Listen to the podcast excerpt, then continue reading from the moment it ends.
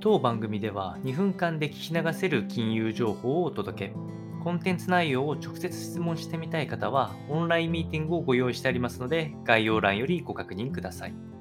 本日のテーマは、日銀金融政策変更も多角的レビューを行って、その期間中でも必要なら政策変更を実行するというコメントが日銀総裁から出てきております。4月の28日に行われた金融政策決定会合の後の、まあ、いわゆる質疑応答記者会見になりますが、この期間で、えー、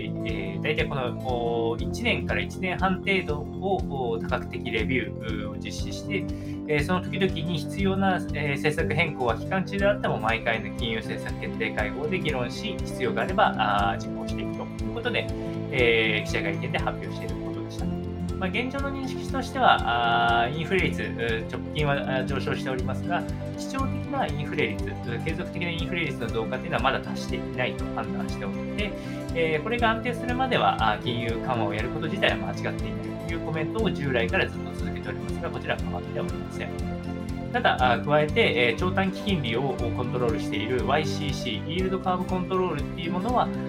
副反副作用自体は出ていることを確認しておりますので、多角的なレビュー、いろんな局面から見たレビューを行って、その後1年から1年半をかけて、え政策の妥当性を検討していくというところになっていくそうなので、まあ、一応、いつでも変更はできる体制は出ているし、まあ、基本は緩和姿勢、になっているよというまあ、あのしっかり、えー、どちらも取れるようなコメントを残していて、まあ、あの記者会見も非常にうまい上田さんの印象かなと思いますし、まあ、今後の動向を見ていきたいと思いますので、参考にお届けをいたしました。